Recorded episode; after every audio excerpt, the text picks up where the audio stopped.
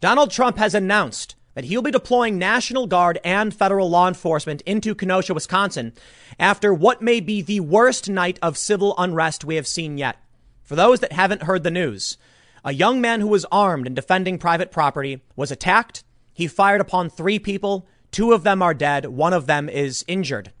But it's not just this one story. There's another story about a group of Black Lives Matter activists who are traveling from Milwaukee to Washington, D.C., engaging in a firefight with locals in rural Pennsylvania. One individual was hit with birdshot, I believe, in the face.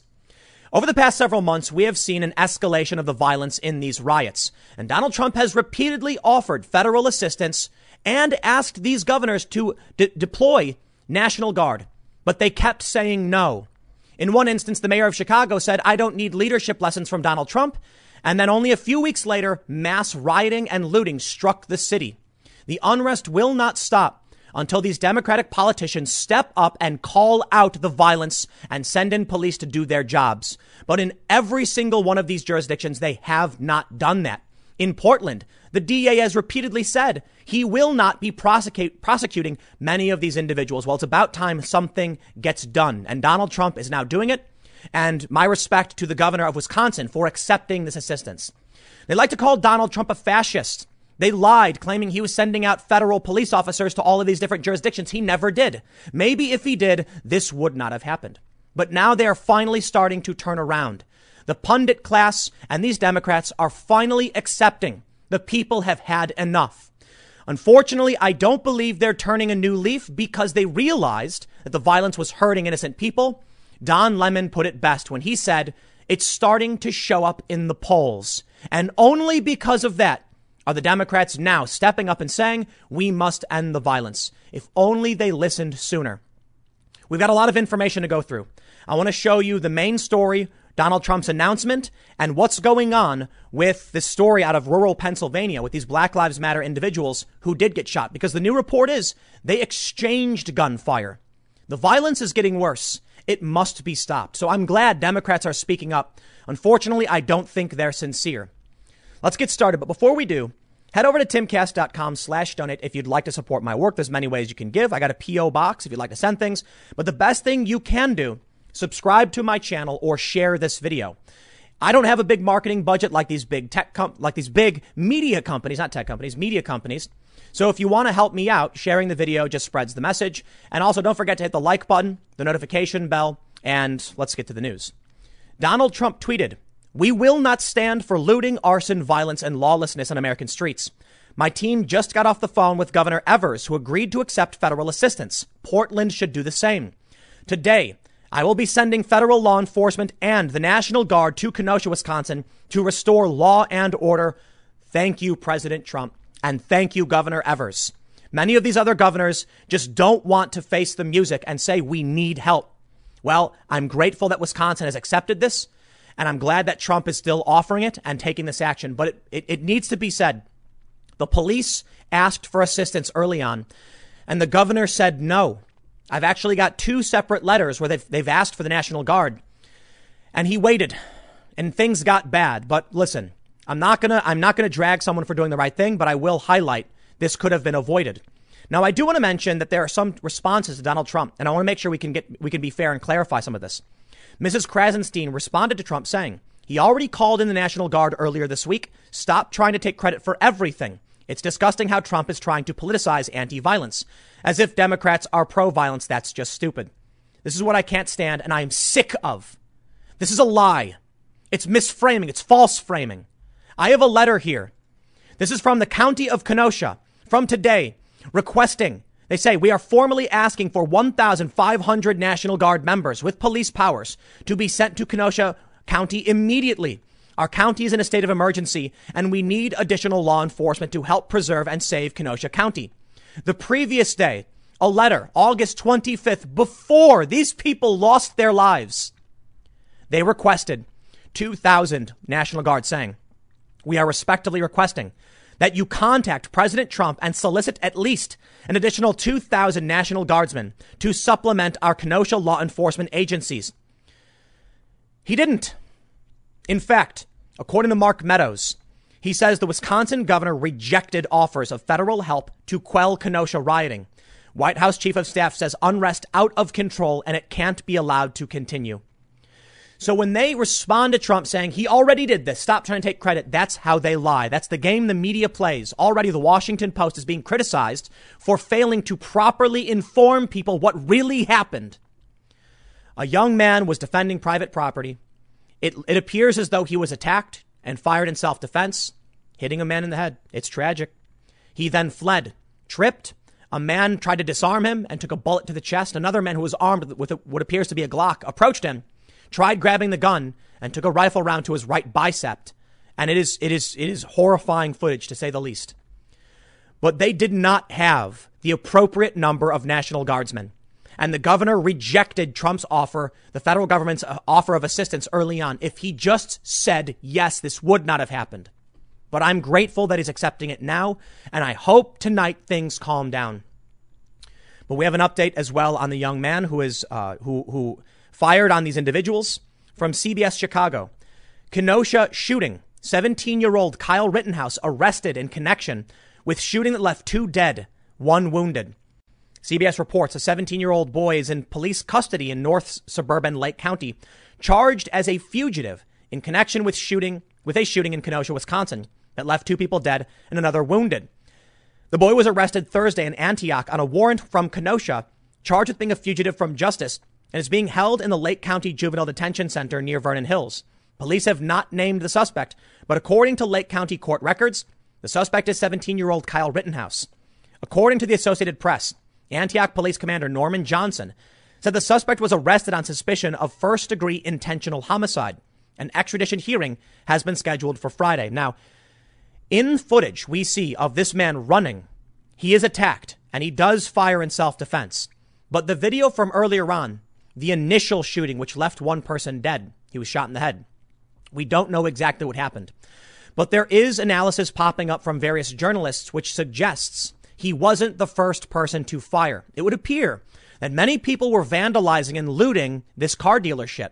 And we tried to stop them. They attacked him and he defended himself, resulting in one person dying. You actually, you hear him say, it sounds like he's saying in the audio that he's killed, that he, he says that he's killed somebody. He then fled, and that's when he was chased, fell, and fired in self defense. He's now being uh, held on suspicion of first degree intentional homicide. He may actually be released after all of the, uh, the after, after the investigation is done. They say social uh, the incident was captured in a series of videos on social media which showed the gunman opening fire on a crowded street and then walking past police responding to the scene without being taken into custody. Some people living in Kenosha are leaving the city after escalating violence, riots, and looting and police are still searching for the killer who opened fire Tuesday night on the streets in Kenosha. In the wake of the shooting, there is growing concern about what could happen again later today. There are several videos of the incident on social media, some of them very graphic. The man with the rifle can be heard saying, quote, I just killed somebody as he runs away from the scene, while others in the video tend to a person on the ground who appears to have been shot in the head. So I think that's the gist of, of, of they're just going to rehash what we already know. So, so let's move on. There's one very important thing I want to make sure we highlight. Antioch is within only a couple miles of the border of Wisconsin. What we're seeing here on the left is Antioch. You can see it's only about a half an hour drive to Kenosha, which is, I mean, it's all it's all relatively close. Kenosha being just south of Racine, and I believe uh, just south of Milwaukee as well. It's likely that he wasn't fleeing from justice, but that he just went home. Now he should have immediately turned himself in, so perhaps that that does qualify him as a fugitive from justice.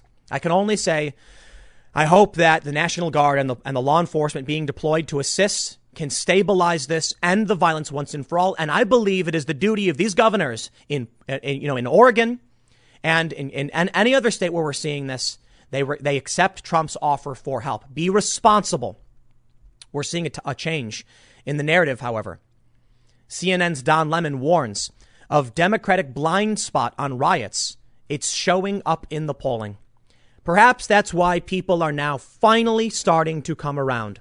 Some saying, like David Axelrod, for instance, the shooting by police of Jacob Blake was egregious and adds to a righteous sense of moral outrage about these recurrent horrors. But make no mistake, arson and rioting play right into real Donald Trump's hands and the primal fear message we heard so frequently last night.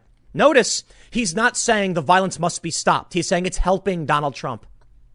Notice Jamal Bowman saying, we need Joe Biden and Kamala Harris to condemn the militias that killed these people, not the extremists. The governor has accepted law enforcement to end the violence. And yet they still blame Trump. Their number one concern is Donald Trump. The polls. That's what Don Lemon said. It's showing up in the polling. That's why they're finally reacting. So when I tell my friends, you've got me, I'm, I'm, I'm, I'm voting Trump and I'm probably just going to go Republican across the board. I'm done. I'm done playing games. I don't care. The riots were bad enough. They mocked Trump. They belittled him when he said, I will send in federal help if you just ask for it. They said no. I remember when Lori Lightfoot said she didn't need lessons from Trump. And then a couple weeks later, looting and rioting sweeps across Chicago. They raised the bridges. You know what that does? It forces the extremists into the neighborhoods. Many, many aldermen had been complaining about this. And that made me angry. And I said, well, you know what? We, we got to vote for Trump because he's the only one saying he'll deal with this. Now, what are we hearing from the pundit class? They're all, the only reason they're angry is because it's hurting their polling. Two people just died last night. Is 32 people not enough for you? So I am done with all of them. I think it's about time Trump and the Republicans got a chance to get a hold of the situation. And if that means Trump invokes the Insurrection Act, so be it. But for now, he's refrained from doing so. And they scream fascist over and over again. But he's not the fascist. And he waited until the governor requested it. Some people are saying, well, wh- what will Trump do to change it? He's not doing now. It's not so much about what he'll change. It's about not letting Joe Biden get in the office and then do nothing. It's about potentially, if this gets worse, Trump being the person who will invoke the Insurrection Act. It's not just about what happened last night in, in Kenosha. These riots have been escalating. From the Altoona Mirror, we have a major update. Bedford, one shot as group residents clash. After a shooting late Monday night in Schellsburg that injured a community activist, tensions between the group and Bedford County residents bubbled over again late Tuesday night as state police responded to gunfire at a motel where the activist group was staying. State police spokesman Trooper Joseph Dunsmore confirmed that troopers were investigating a second incident involving the group of about 30 people making a trek from Milwaukee to Washington, D.C. on foot. Quote, we are handling, we are handling it as two separate incidents, Dunsmore said of the gunfire in the parking lot of the motel Tuesday night. Information about two pickup trucks and a motorcycle that could be involved was heard in scanner chatter Tuesday night, and Dunsmore confirmed those vehicles were thought to be involved. No one was injured in that incident, unlike the incident on Route 30 in Schellsburg and Ju- Waniata Township, Bedford County.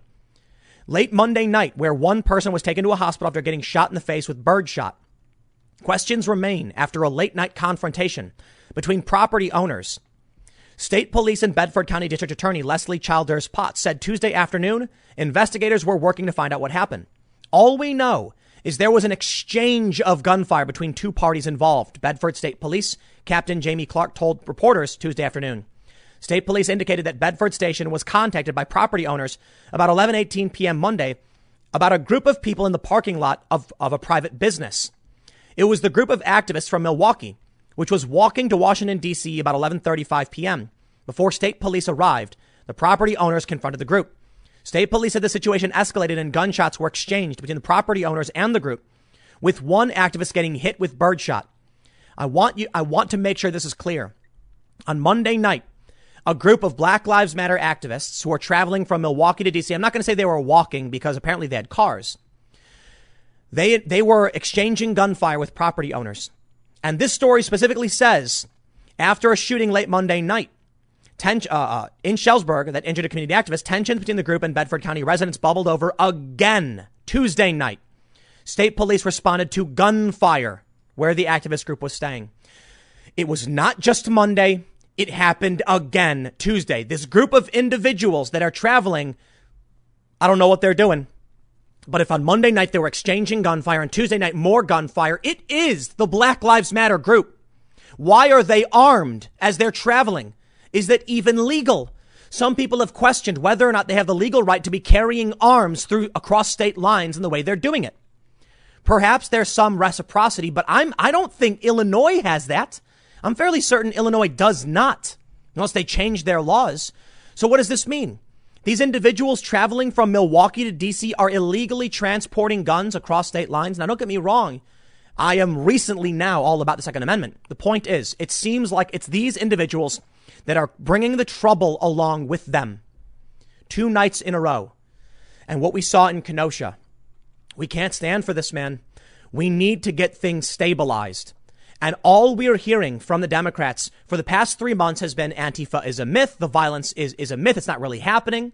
They're peaceful protesters. Peaceful protesters, man. What did Kate Brown say on July 30th?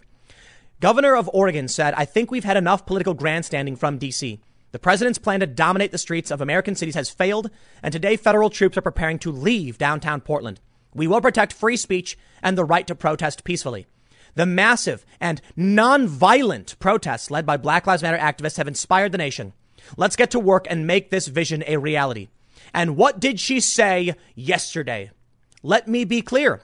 It's time for the violence and vandalism to end so Portland can focus on the important work to be done to achieve real change for racial justice.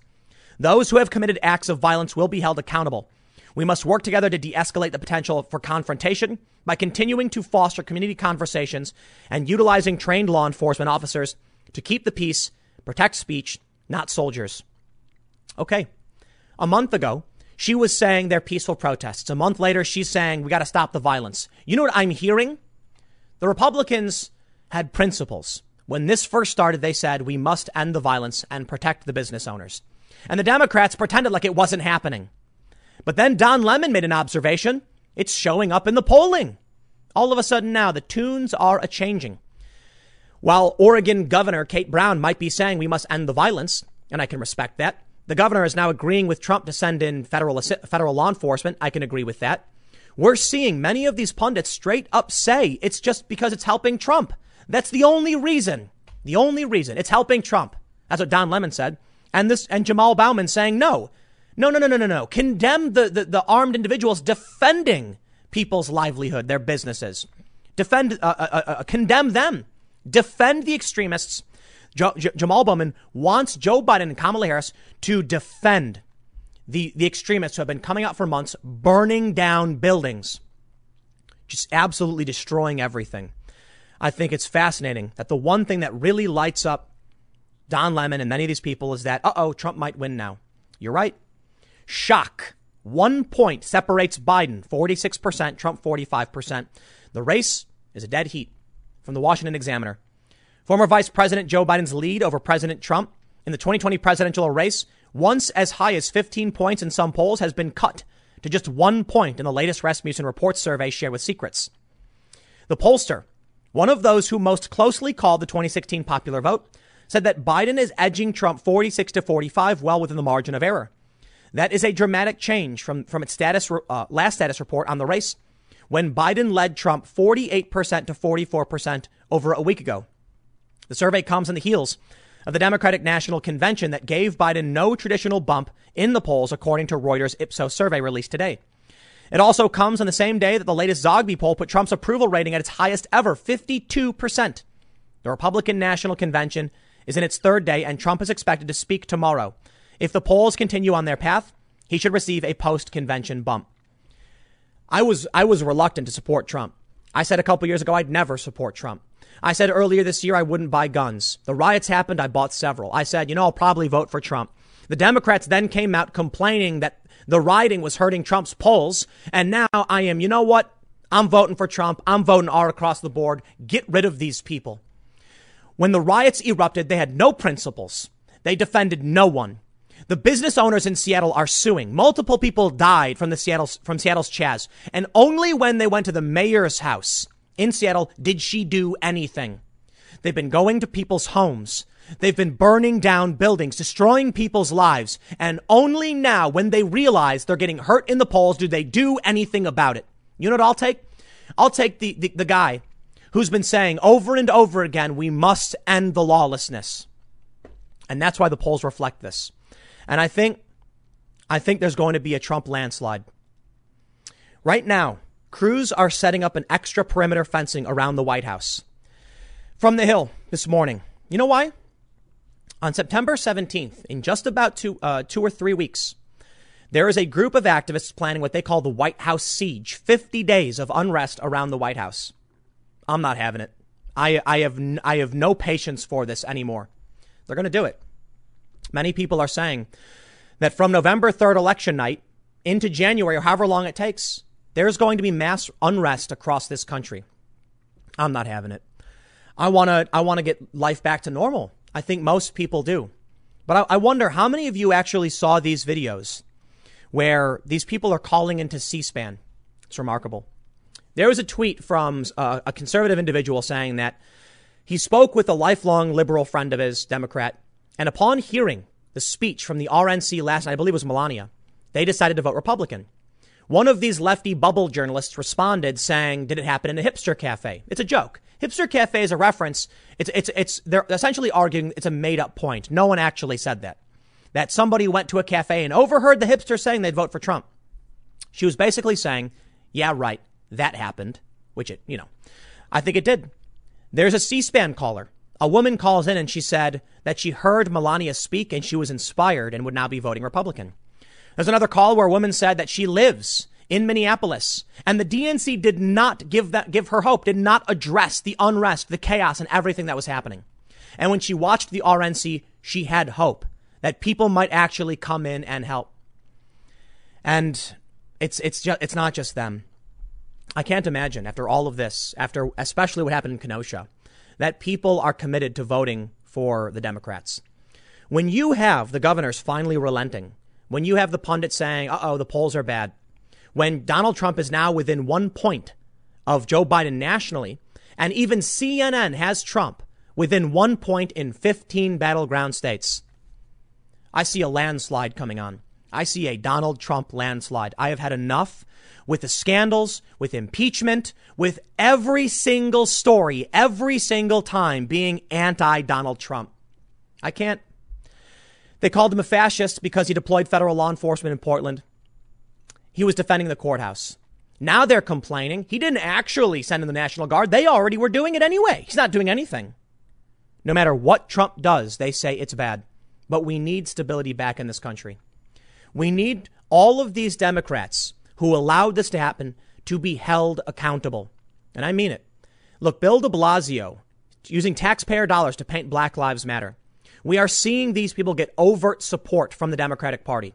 We are seeing them get overt support from major corporations. And all of these individuals need to be held accountable for supporting a, a racist and extremist ideology. I'll tell you what else, man. I don't know if you've seen some of the responses from people, these, these high profile leftists, after watching the RNC, after watching Melania Trump speak. Bette Midler mocking her for having an accent other people mocking the minority uh, uh, speakers, the the the, uh, the minorities, ind- minority individuals who were speaking at the RNC. And I think what was most offensive to me was after we had Tim Scott and Nikki Haley speaking at the RNC, Tim Scott being a black man, Nikki Haley being an Indian woman, they started berating and insulting the Republicans for tokenizing individuals. And that got me thinking. They say that you must allow marginalized voices space. So when the Republican Party actually gave space to Senator Tim Scott and, you know, Nikki Haley, they made fun of them, they mocked them, they insulted them. And that shows me they're an unserious group of individuals. They don't care about protecting us, they don't care about restoring our businesses. They just hate. They just hate. That's it. So when they say, here's what we believe in, I don't trust them at all.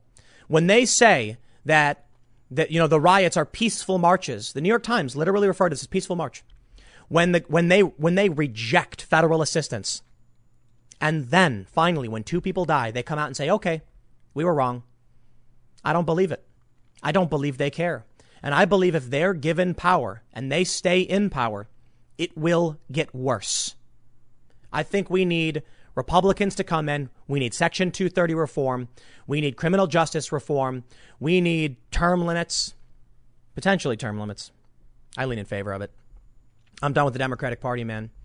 I don't think there's anything they could do at this point to convince me that they've ever actually cared. I don't think the Republican Party necessarily either, but I'll tell you what, at least at this point, I'm willing to defer to them.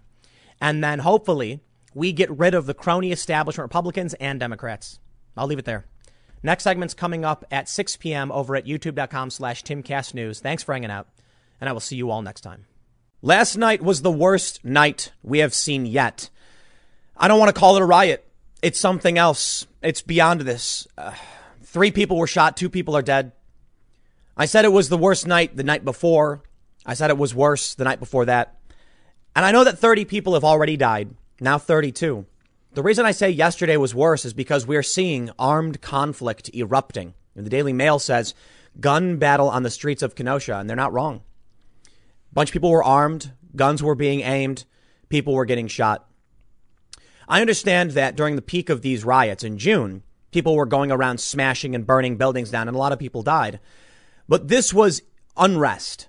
Now we are seeing armed factions planning, coming out, it still is very much looting, but now you've got people saying enough.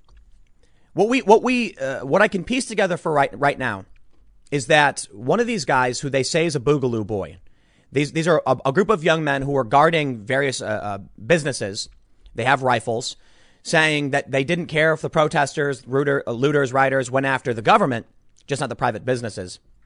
Apparently, one of these guys was being chased or attacked there's video footage of people smashing up a car dealership. And at some point, I guess he decided to intervene to stop them. I can only assume they attacked him, shots were fired, and a guy took a bullet to the head. This guy uh, with the rifle, it sounds like he then says that he killed someone. I'm not entirely sure, it's hard to make out, but people immediately rush to the aid of this man who took a bullet in the head. The Boogaloo boy runs, and then uh, someone may have thrown a Molotov cocktail at him. He gets run down, knocked over in the street. A man with a skateboard made a fatal mistake, literally. He hits the hits the boogaloo boy with the skateboard. The guy with the right, uh, he, he tries to grab the rifle. The guy's on the ground with the rifle, just points it upwards at his chest. Bang. The dude with the skateboard takes a few steps and he goes down. Another guy with a handgun tries to approach him, I guess to disarm him and he takes a rifle round through, I believe it's his right, right bicep, which gets totally mutilated. The police eventually came in and, and applied a tourniquet. Now, I'll tell you what, man, we'll read about this. We've got some political updates. We've got uh, riots happening in Portland. We got leftists advocating for and encouraging doxing. I hate to say it, man, but I don't see this stopping. I don't. Uh, we, we can answer some questions some people are asking, but hold on. Trump's the president. It's not Trump's fault. But I want to say a few things before we just go into the hard news. These dumb, these dumb kids, man. They, they've never seen someone crying with a bullet in their head, dying on the ground. They don't know what it's like to see graphic traumatic injury. They are stupid children running around playing stupid games. It's fun. You watch these videos, man, and there's just these dumb, dopey people milling about with hammers, smashing things up, dumb as a box of rocks. And then finally someone says, enough. I'm not having it. There's video from the other day of a man getting bashed over the back of the head and put, and, and, and, uh, I think he's okay. I don't know if it's the same guy I read about, but bashed over the back of the head trying to defend his business. You think these people were just going to sit back as you went into their neighborhoods and destroyed their lives? There's a video of a man standing in front of the burned down rubble of his family's business started by his parents 40 years ago, nearly in tears. He said, We didn't do anything to anybody. Why did we deserve this? You didn't. And these people are, they're insane. They're dumb. Some of these people are insane. Straight up. They're running around. They, they're the Joker. They're chasing after a car. They wouldn't know what to do once they, once they caught one. They just want to watch the world burn, right? Some of these people are just dumb kids who think it's all fun and games. I remember uh, not that long ago, I was driving on the highway and we came upon an accident just as it happened. And there was a man laying in the ground, young guy, and his legs looked like ground beef. These people do not understand the feeling you get when you see these things because they've never seen it. They've seen the movies. They've seen movies. I want you to look that guy in the eye in the in the eyes with a bullet hole in his forehead as he struggles to move his body but he can't and he's crying as he dies. I'm sick and tired of all of this and these pathetic Democrats running these jurisdictions who are refusing federal assistance, who are refusing the National Guard, and it keeps happening. They're hoping it'll go away. Even Don Lemon is saying it. Don Lemon. I don't like that guy. Professionally, I don't know him personally, but I think he's bad at what he does. Apparently, the other night he said this is a blind spot for Democrats. They can't keep ignoring this, but they're going to. They're going to because they don't care. They just want to win again. That's it. Somebody asked. Donald Trump's the president, though. It's his responsibility, isn't it? Why, why, why vote for him? I'll tell you something. When they went to the federal courthouse in Portland, the Department of Homeland Security said no. And they deployed tactical officers. They deployed the PAC. That's what it's called. P-A-C-T. And they said, you attack the courthouse, we shut you down. And they did. And what did the media say? What did the Democrats say? Trump's secret police, the Gestapo. Oh, he's coming on. You know what, man? I have had enough of this. If they just let Trump actually send in law enforcement, he offered it. They said no. The media lied. They said Donald Trump was deploying federal agents, federal law enforcement all over this country as secret police to snatch up protesters. They sued the DHS, claiming that two instances where, un- where an unmarked vehicle detained a guy for questioning. They sued tr- uh, the, the federal government over this, claiming it was Trump's secret police. Why? Because when they attacked the courthouse, Trump said no. The federal government doesn't just intervene with all of these riots. It's up to this, the mayors, the localities, the district attorneys, the governors, and they repeatedly refuse to do anything. One report suggesting Ted Wheeler of Portland ordered the cops to stand down. So I'll tell you what happens. You want this ineffectual, lazy uh, p- political leadership? You vote for Joe Biden. That's what the people are saying. It's Trump's fault. No, it isn't. Maybe if Trump actually did send in federal law enforcement at various cities, these two people would not be dead. And I wouldn't have to wake up watching a video of a guy whimpering with a hole in his head. Maybe if these Democratic politicians actually said enough and sent in cops. No, they can't. You know why? Because the movement right now is that cops are bad. All cops are bad. Defund the police. And while many of these Democrats don't want to accept it, they, they, they're, they're desperate to make sure they don't upset the far left portion of their party. I am sick of it. There's a video of a man slumping over in the street. There's a video of a man getting his bicep mutilated, and it's not going to stop here. So I'll tell you what come November, I'm going to remember this. I'm going to remember everything that happened, and I'm going to be voting for Donald Trump. And the, with with each passing day, I with each passing day, I am more uh, um, steadfast in my conviction that I'm going to vote for Donald Trump because I watched over the past several months Mayor Lori Lightfoot, Garcetti, De Blasio, Ted Wheeler, Kate, uh, Kate Brown, the governor, uh, Inslee in Seattle. These people have done nothing to stop this. In fact, they've encouraged it. I'm not even trying to exaggerate. I don't play these games. They've gone out and marched with these people. They've sprayed their message in the streets. They've used taxpayer dollars to put that message on the ground all across this country. They used in New York City 27 officers to guard painting. What about Chicago? They've known about this. Donald Trump said, call in the National Guard, do it. No. Donald Trump said, I've got federal law enforcement at your disposal. No. Lori Lightfoot goes, I don't need leadership lessons from Donald Trump. Do you think it's going to stop under these people who hate Trump so much they would rather watch people be shot point blank in the chest and die in the street? They don't care. I'm so sick of these people. It's not happening in Republican areas for the most part. I think it's funny, you know. I lived up Kenosha. It's not too far out of uh, out of uh, Milwaukee, but I'm like, you know, Wisconsin's fairly red. Come on, Kenosha's got to be a place with a no, Democrat mayor. No surprise there.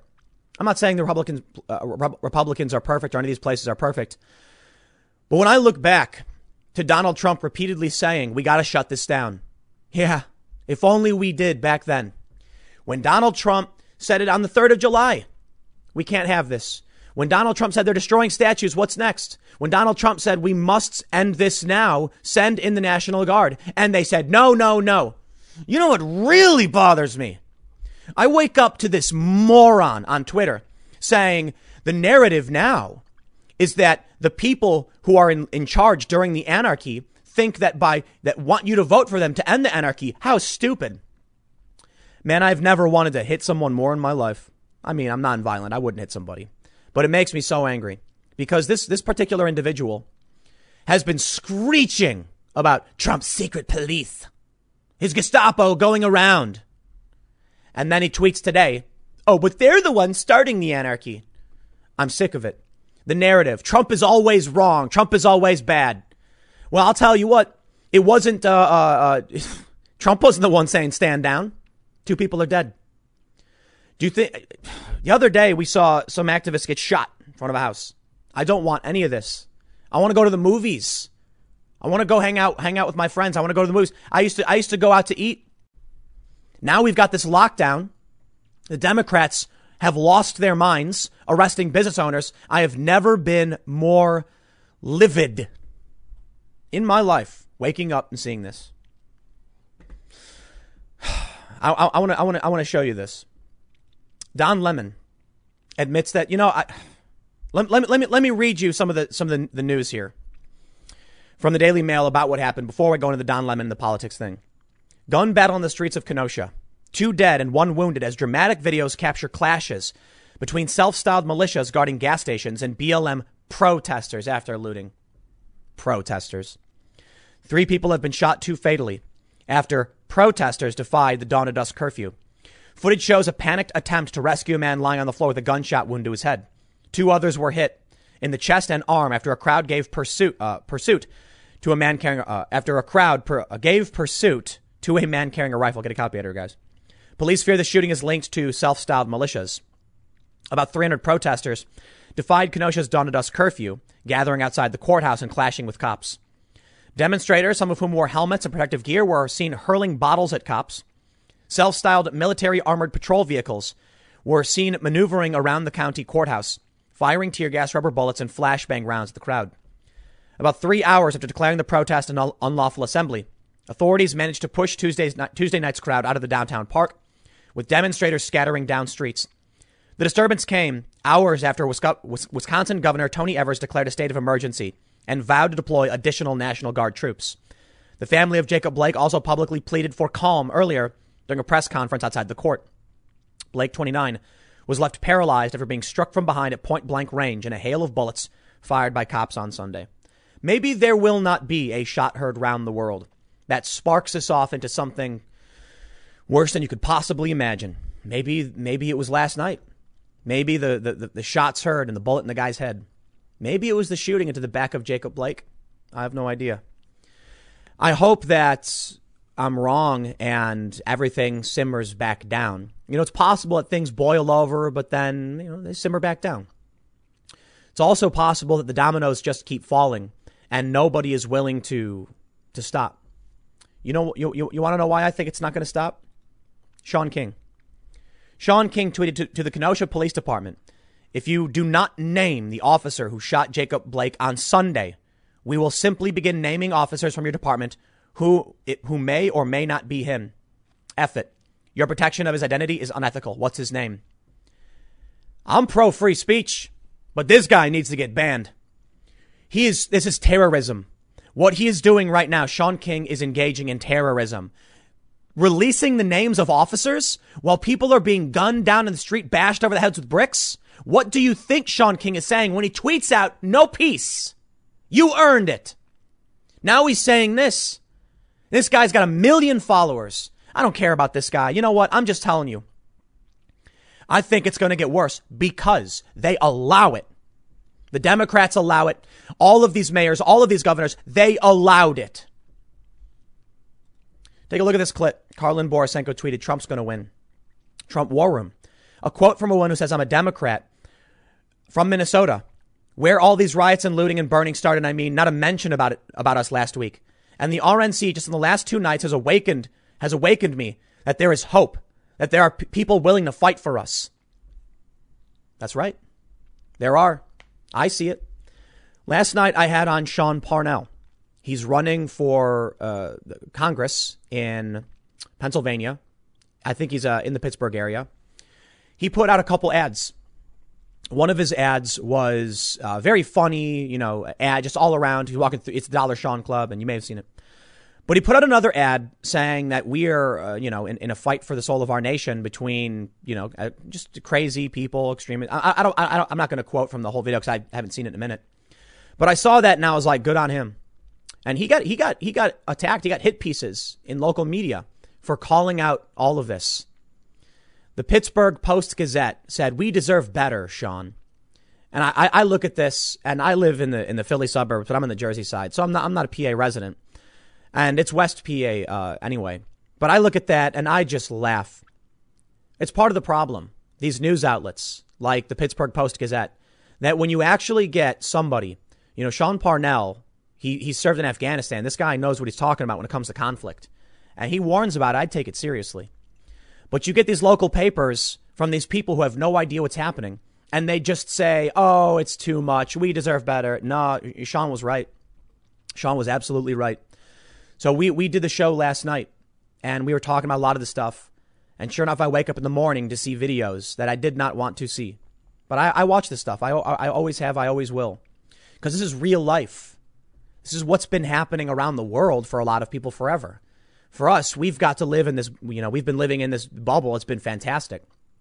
But I always make sure to watch the videos. I always do. You need to understand what it's like. I've actually seen some of this stuff in real life. I've seen, man, I've seen some nasty stuff. So when these videos pop up, I won't shy away because this is what life really can be. We don't want it to be. We want to fight against it. This is where someone asked, isn't all the looting and rioting that's currently happening under, happening under Trump, he's not able to quell them now. Why do people think he'll be able to quell them in January 2021? It's not even about Trump quelling them. It's about, for one, voting out all of these governors and all of these mayors and these DAs who are letting this happen.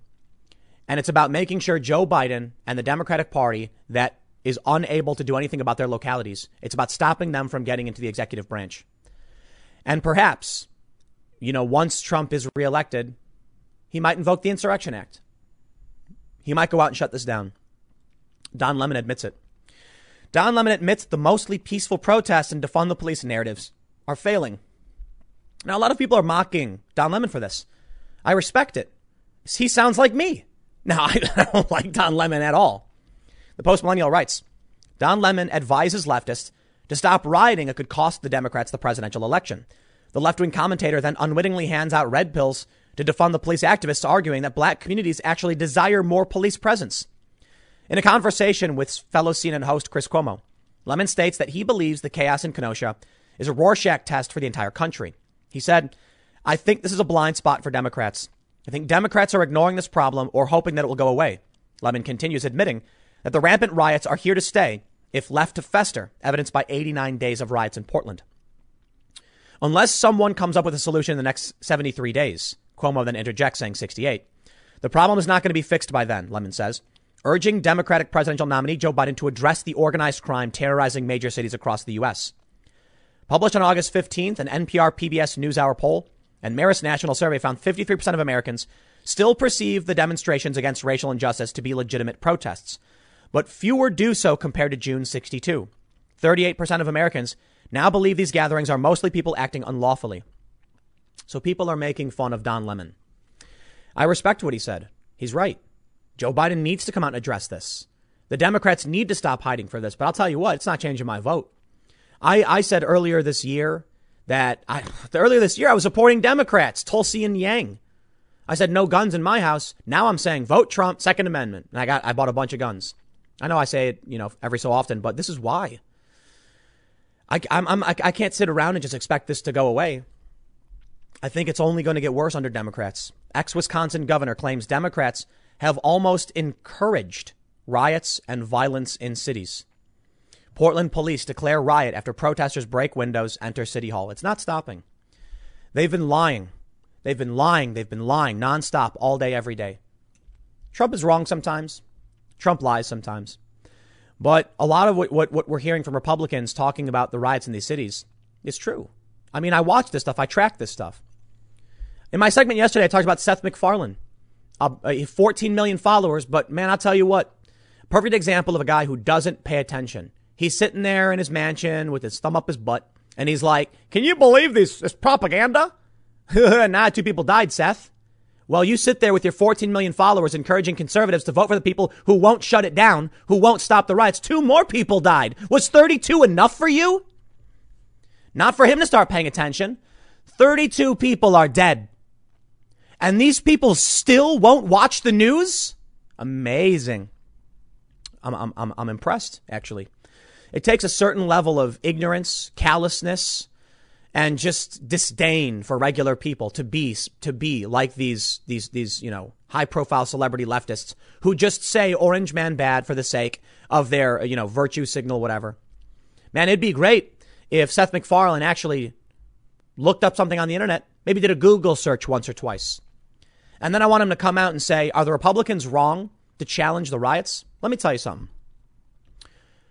Sean Parnell republican running for office called all this stuff out. And in his, in his area, the, the Pittsburgh Post Gazette said there are extremists, but it's a small group of people. I saw that story and I laughed. It's just a small group of people. He shouldn't, he, he you, you shouldn't be saying these things. Pittsburgh Post Gazette editorial board. I, I appreciate you taking a, uh, expressing your opinion. It's free speech. I love it. Do you believe the 32 people who died, we should ignore it? Do you believe that when someone comes out and says this is bad and must be stopped, we should ignore it and just let more people die? Because in the time since you wrote that article, two more people are dead. And I had to watch that video. And so do so many others. You don't have to watch it, but I do. This is my job. I take it seriously. I need to know what happened. Have any of you watched the video? Maybe you should have come out with an article saying maybe maybe he can tone it down a little bit, but he's right. We need to stop the violence in the rioting because people are dying. I'm sick of it, man. I think it's going to get worse. Shaun King is is saying by Sunday we're going to start publishing names. What makes they're going to come back and riot and riot uh, riot again tonight? Why wouldn't they? Maybe the National Guard will finally be deployed, but I'm I'm, I'm going to tell you this. I've said over and over, they'll come to the suburbs, right? Suburbs are big. There's not nearly enough people to go to every single suburb. And that's true. So they might not come to your area, but they're coming to the suburbs. They've already done it. But you need to understand the same is true about the National Guard. You can't have the National Guard occupying every city block to protect them from extremists who would see you dead. They can only go to the specific areas and guard certain areas. And all it takes for these extremists, these these these uh, insurrectionists, these these you know psychos on the far left, they can just go wherever they want. They mass mobilize. Hopefully, we can we can hopefully we can uh, stop this. Hopefully they'll actually take action, lock all these people up, shut it all down. Each and every one of these people in these riots should be locked up. We saw, I think it was Tennessee, they said 45 day mandatory holding for rioters. And I think that's crazy. That's getting too, it's getting too crazy for me, man. I don't, I don't want to see people held for a month and a half because they were arrested at, you know, at a, at a riot or something. I understand. A lot of people will say, yeah, well, rioters got to get locked up. No, I, I, I freedom over security. We already have laws to stop this. We already do. But I'll tell you what I'm worried about. It's not Donald Trump. Trump could have invoked the Insurrection Act a long time ago. He's not the fascist they claim he is. But I am worried that people will demand more police powers, expanded surveillance state, and we'll get it. And it'll be the fault of the far left. I'll leave it there. Next segment's coming up at 1 p.m. on this channel, and I will see you all then. This may be obvious to most of you, but the left lied about what happened in Kenosha. Jacob Blake, the man who was shot several times in the back, was not just trying to break up a fight. In fact, according to dispatch audio, it's being reported by multiple outlets, he was trespassing. He had taken a woman's keys. There was a domestic scuffle, and the police were informed he had a felony warrant for his arrest. We already saw very early on video footage of Blake fighting with police officers. He breaks away, taser failed. They draw their weapons, follow him. He refuses their orders, reaches into the vehicle. There are a lot of rumors about him having a weapon or something, something to that effect. But the cops got a call. Felony warrant, trespassing, domestic uh, uh incident. What are the cops supposed to do? I remember the Me Too movement. I remember that when you had a guy who's wanted for a crime like he's wanted for, being found in the home of some woman he's not supposed to be in her house, taking her keys, the police are supposed to hold that person accountable, right? We saw all the activists say the police don't hold these people accountable. They get away with it. They show that face of that guy who got who got off. Uh, you know, I, I, I don't want I don't want to name the guy. There's a story. It was out of like California. Dude abused a woman, and he got like a, a light penalty or whatever. They were so outraged. So what's the story we have here? This guy. Not not necessarily a good dude, but innocent until proven guilty. In an open warrant, we'll see. You know, maybe maybe it wasn't real. Does he deserve to be shot several times? I don't think anybody does. But uh, unfortunately, you don't know. You don't you don't know how you would respond. These armchair activists were lying to us the whole time. And now we've got breaking information about George Floyd too. The defense has put out information. They believe in one of the video frames you can see him with something white in his mouth. They believe it's fentanyl. We have this story as well. Court filings. Medical examiner thought George Floyd had fatal level of fentanyl in his system. It was all a lie. I'm just sick of all of it. I'm, I'm, I'm done. I'm done believing the, narrative that they put out. I don't know. I just defer. I'm, at this point, I defer to law and order. Just stop the rioting, stop the violence, stop the looting, and then we'll have a calm conversation. But if you want to come out and start making all these claims, nah. Let's read the story. And then, I, and then Lindsey Graham's made a statement. We got more to talk about. This is from Madison 365. Madison 365 is supposed to be, uh, it is a nonprofit outlet that trains marginalized uh, communities how to engage in journalism. And this is what they've written. Kenosha police opened fire less than five minutes after being called, scanner audio, they say. In cell phone video shared widely on social media, Blake can be seen being followed by two officers with weapons drawn. We know all this. Blake remains in serious condition. According to the audio obtained by Madison 365, Someone called police to report that Blake was at her home and wasn't supposed to be, and that he had taken her keys and was refusing to give them back. A dispatcher relayed this message to patrol officers at about 5:11 p.m. Sunday. About 30 seconds later, she let patrol officers know that there was quote an alert at this address for a 99 for the subject, apparently to indicate that a warrant had been issued for Blake's arrest. Court records indicate a warrant was issued on three charges, two misdemeanors and one G class felony on July 7th. Court records indicate no previous criminal charges in the state of Wisconsin. At about a minute after the initial call, the dispatcher indicated that Blake was leaving the premises and that the woman who had initially called had hung up. Just five minutes after the initial call, an officer can be heard reporting shots fired, and the dispatcher acknowledged the report. Additional officers were then dispatched to the scene, with another officer asking responding officers to verify that the officers initially on the scene were okay. About 40 seconds after the report of shots fired, an officer on the scene requests rescue ASAP, presumably for Blake. About two minutes after the shots fired call, another officer reported that all officers on the scene are okay. The State Department, uh, the State Department, the State Department of Justice, what, you, what? Oh, the State Department of Justice, right, right, for Wisconsin, is leading the investigation. Governor Tony Evers and Lieutenant Governor Mandela Barnes are delivering remarks via online video this afternoon.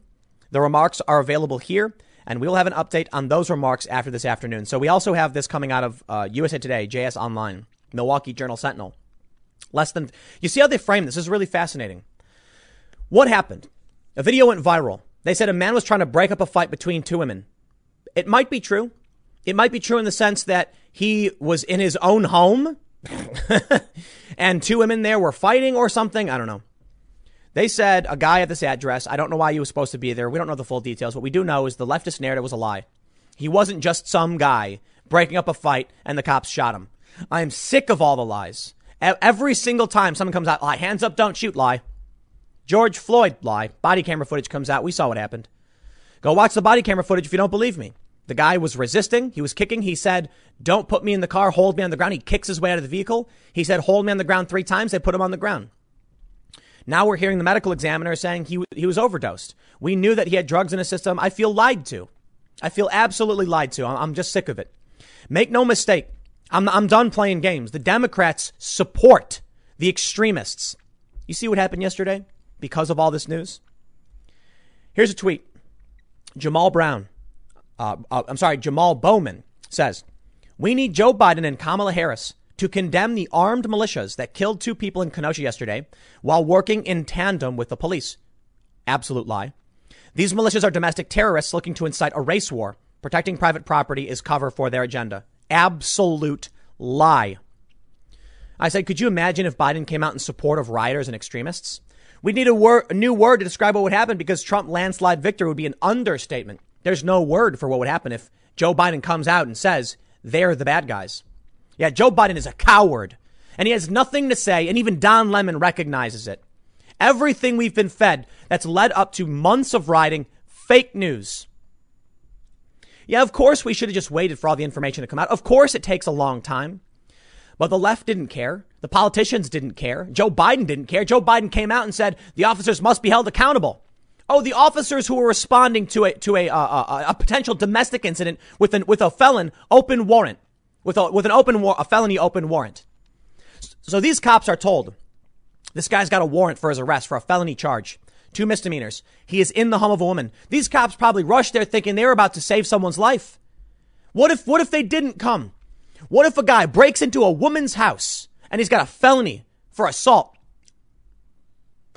And the cops do nothing. And the cops are like, mm, nah, you know, you're on your own. What then? These cops did not, did, did, did, look, you can argue the cop shouldn't have shot the guy seven times in the back. It was excessive. I hear you. I do. But to act like, to, to push this lie, the cops were rushing into a dangerous situation. And I believe they were trying to do the best they could. And the guy went in his car and he, listen, man, you, let's read about George Floyd. Medical examiner thought Floyd had fatal level of fentanyl in his system. They say new exhibits filed in the case against the four former Minneapolis police officers accused of murdering Floyd suggest the Hennepin County medical examiner thought Floyd's fentanyl levels were at a potentially fatal level. But his and other medical examiners' findings showed he died of a combination of factors.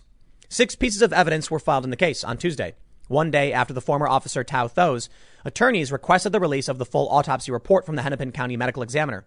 The Armed Forces medical examiner and the private medical examiners hired by George, George Floyd's family. The Armed Forces medical examiner filed a memorandum agreeing with the Hennepin County medical examiner's final conclusion that Floyd's death was a homicide, saying his death was caused by the police subdual and restraint in, uh, in the setting of severe hypertensive atherosclerotic cardiovascular disease and methamphetamine and fentanyl intoxication. However, two other memos filed Tuesday from the Hennepin County Attorney's Office about conversations with Chief Hennepin County Medical Examiner Dr. Andrew Baker paint a different picture about the nature of Floyd's death. In one memorandum filed May 26 after a virtual meeting with Baker, the attorney's officer said Baker concluded the autopsy revealed no physical evidence suggesting that Mr. Floyd died of asphyxiation. Baker told the attorney, uh, the attorney, his investigation was incomplete pending a toxicology report. The other memorandum filed June 1st by the attorney's office indicated Baker said Floyd's level of fentanyl was pretty high and a potentially fatal level. Dr. Andrew Baker said that if Mr. Floyd had been found dead in his home or anywhere else, and there were no other contributing factors, he would conclude that it was an overdose death. Among the new documents Tuesday was a memorandum outlining the findings from the independent medical examiners hired by the Floyd family, who list Floyd's cause of death as traumatic asphyxia due to compression of his neck and back during restraint by police as was evidence on bystander videos of the incident. No, it wasn't. In the actual body camera footage, George Floyd says, I can't breathe several times before they're even, before he's even on the ground. Why would someone not be able to breathe? If they had, um, maybe, maybe they had an overdose of fentanyl in their system. I don't know. Reasonable doubt? You bet. In video footage, they show Floyd frantic re- refusing officers' orders, saying, What did I do? Looking away. They suggest the reason Floyd would not comply was that he had drugs on him and that he swallowed the drugs, I guess to try and conceal it, to hide it, get rid of it. And so they say, I think it was like a two milligram tablet of fentanyl he put in his mouth when the cops pulled up. I don't know. Maybe he didn't. But we've seen the body camera footage. We know the whole narrative was a lie. We know the Jacob Blake narrative is now a lie. We know people are rioting through the streets once again based on lies.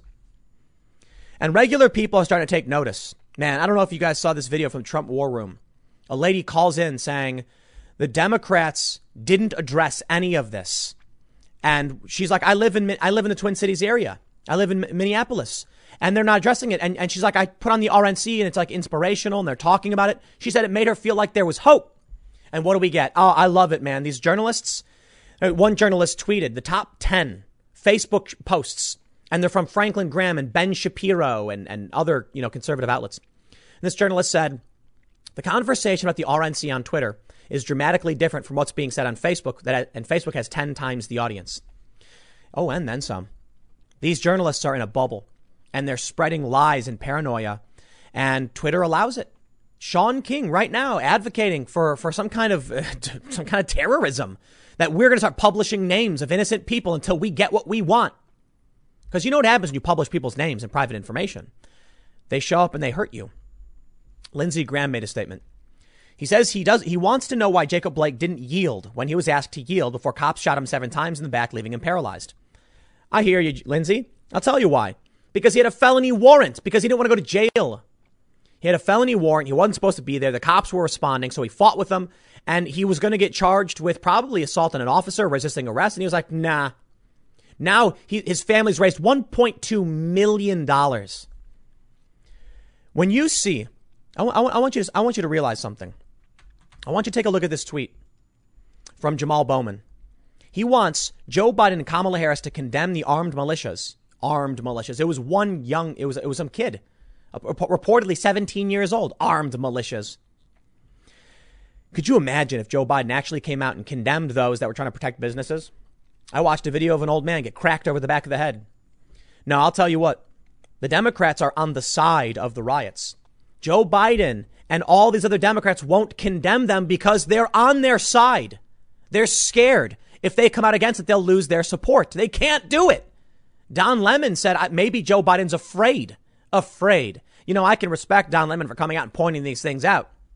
But it was funny when Don Lemon said in the segment, he goes, they've got to address it. It's starting to show up in the polls, in the focus groups. Yes, it is.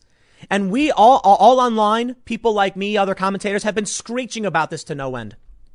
90 days. Now Kate Brown of, of, of Oregon comes out. Mark my words, you know, we must end the violence. She tweeted out, what, like a month ago? Peaceful protests must be protected. New York Times, peaceful marches give way. Now a couple of people are dead. And these videos are horrifying. I, am sure there's a lot of people out there who actually served and saw real carnage. And they look at that like, man, if people only knew how bad it could get. I'll tell you what, man. I watched these videos of what happened. There's some horrifying photos. One, this guy's got a skateboard and he hits this, this, this, you know, this guy, this kid, 17 year old, whatever you want to call him. And then as he runs away, the dude rolls over and fires from the ground upward into his chest. There's a photo of the guy like wincing, holding his chest. Man, I think he got shot in the heart. The video of the dude, he's gargling and crying on the ground after getting shot in the head. Where were the Democrats? I'll tell you what. We got one right here who's saying they should condemn the people defending themselves. Now, we don't know exactly what happened. But there have been some journalists who have gone through the video, and it looks like this dude with the rifle was defending himself. No, like, well, obviously when he was on the ground being attacked, but I mean the initial attack, the initial guy who got shot in the head. It looks like there was riders smashing up windows, destroying this lot, and he came in, told him to stop. Someone shot at him. That's what it sounds like. And then he fired back. Then he ran, saying he had just killed somebody. They chased him down, started beating him, and a guy uh, had a Glock, was coming for him. He shot a guy in the chest, he shot a guy in the arm, ripped his bicep clean off. And they're saying they want Joe Biden and Kamala Harris to condemn that guy. Should we all just stand back? I watched the video. I, can't remember who posted it. I think it may have been Matt Walsh um, or James Woods. I don't know. I think maybe James Woods. So it was uh, New York under de Blasio. It's a bunch of people getting into an elevator. And then all of a sudden, two guys come up, hold the elevator open, and one guy pulls out a gun and points it at him and they just start taking, they take his watch, they take their phones. And I'm thinking to myself, the Democrats are on the side of the criminals.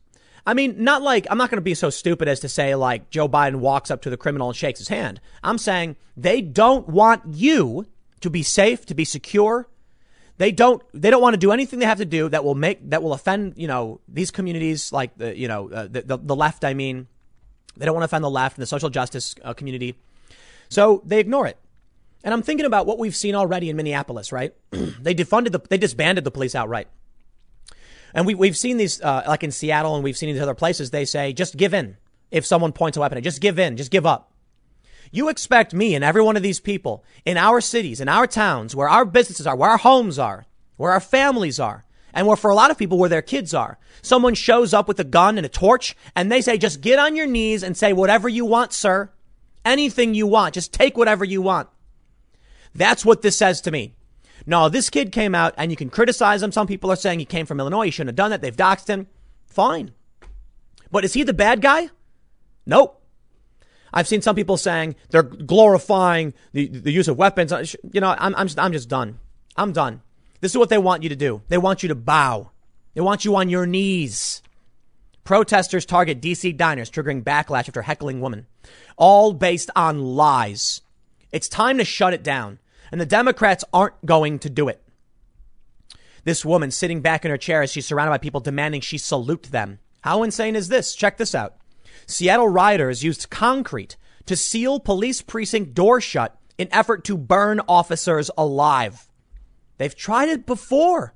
They did it in Portland. They barricaded the, the, the, entrance and exits of a police building and tried setting it on fire. And the mayor of Portland said it was attempted murder. Where were the Democrats then? You think now I'm going to start listening to what the Democrats have to say? Listen, respect to the Democrats who are finally coming out and saying bad violence. Thank you, thank you. Now, now I appreciate you coming out and condemning all this. Why don't you go sit over there in the corner while the people who have actually been calling us out get to work and solving the problem, and you can sit there and listen. They ignored it. They supported it. They went out. They called it peaceful protests. Just the other day, New York Times, peaceful marches give way to burning buildings and looting. That was just the other day. Now some people are dead. And I can only imagine it's going to get worse. It's just, and they're going to show up to your house and they're going to make demands of you and they're going to demand you raise your fist and demand you salute. And there's not going to be anyone there to stop it. I think it's funny when this guy says Joe Biden and Kamala Harris should condemn it. They can't. They can't condemn it. Uh, I'm sorry, condemn the the the uh, uh, the armed people defending the businesses. If Joe Biden and Kamala Harris came out and said the far left has gone too far, they lose half their vote because they have cultivated this. The media has cultivated this, bo- boxed the Democrats uh, into a corner where their party has been so radicalized that they would blame the people defending themselves over the extremists who have been rioting for three months based on lies. Just lies. Lies, man. All lies. If Joe Biden actually came out, man, but it doesn't matter. The Democrats have supported it. Now that we're hearing once again the narrative is just untrue, it doesn't justify the death of any of these people. That's not what I'm saying. I'm just saying I'm tired of being lied to. They wanted to turn something into a moment. They want to weaponize it. The far left does for sure. And Joe Biden is too scared. Don Lemon even said maybe he's too scared. Yeah, Joe Biden's a coward. He's hiding in his basement. Joe Biden was hiding in his basement as the city was being burnt to the ground, and he wants to lead this country. I love it.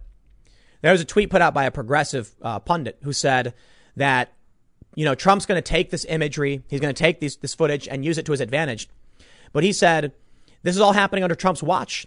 All it's going to do is remind people it's his fault. It's not going to work. And it's funny to see a bunch of his fans saying, you're wrong. You're absolutely wrong. Trump's narrative, his message isn't this happened under my watch. His narrative is I have I have had these uh, officers standing by, ready, ready Meadows claims Wisconsin governor rejected offers of federal help to quell Kenosha rioting 12 hours ago. I'm sorry, that was the last update, published 14 hours ago. Wow. This story came out before those people died. Donald Trump's message isn't under my watch all this happened. Donald Trump's message is we have been begging them to take federal assistance, but we cannot because of the 10th Amendment, because of constitutional restrictions. The president can't just march into the states and send out law enforcement to arrest people on local issues. And they rejected federal assistance. So what do you think? You think people are going to watch all this and they're going to say, this is all Trump's fault. They're going to say, Trump, please, Insurrection Act now, please.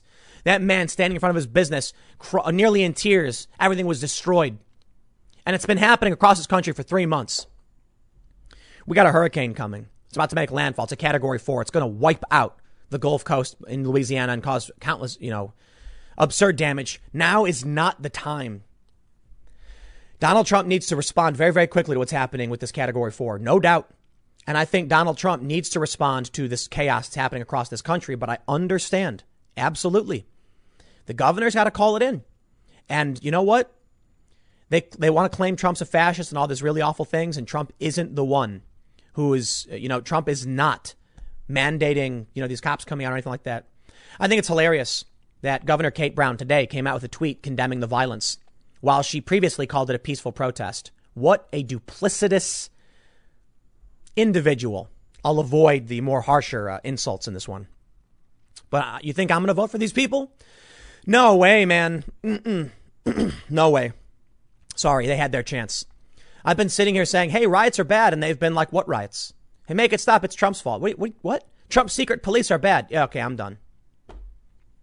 We now know it's all lies. I mean, we knew it was lies. It's not surprising to anybody, but there you go. There's the story. This one came out fast, huh? I'll leave it there. Next segment's coming up at 4 p.m. over at youtube.com slash timcast. Thanks for hanging out. It is a different channel, and I will see you all then. I am sorry, but get woke, go broke doesn't cut it in this story. This may be several orders of magnitude worse than getting woke and getting broke. This is like NBA players get woke and then collapse, fall into the ground and start crying in the fetal position. Because not only do we have the get woke, go broke of NBA playoffs ratings on ESPN down 40%, we're now hearing that players, NBA players, are traumatized by the news and want to boycott games. Oh, the NBA is done, man. Let's let's just let's just read this. We got from Outkick. They say the first round of the NBA playoffs on ESPN is down 40% over the last year. Let me put that into context. That's not good. That's context. It's not good. Get your Get Woke, Go Broke t-shirt here and they link to it. The first round, uh, down uh, 40%.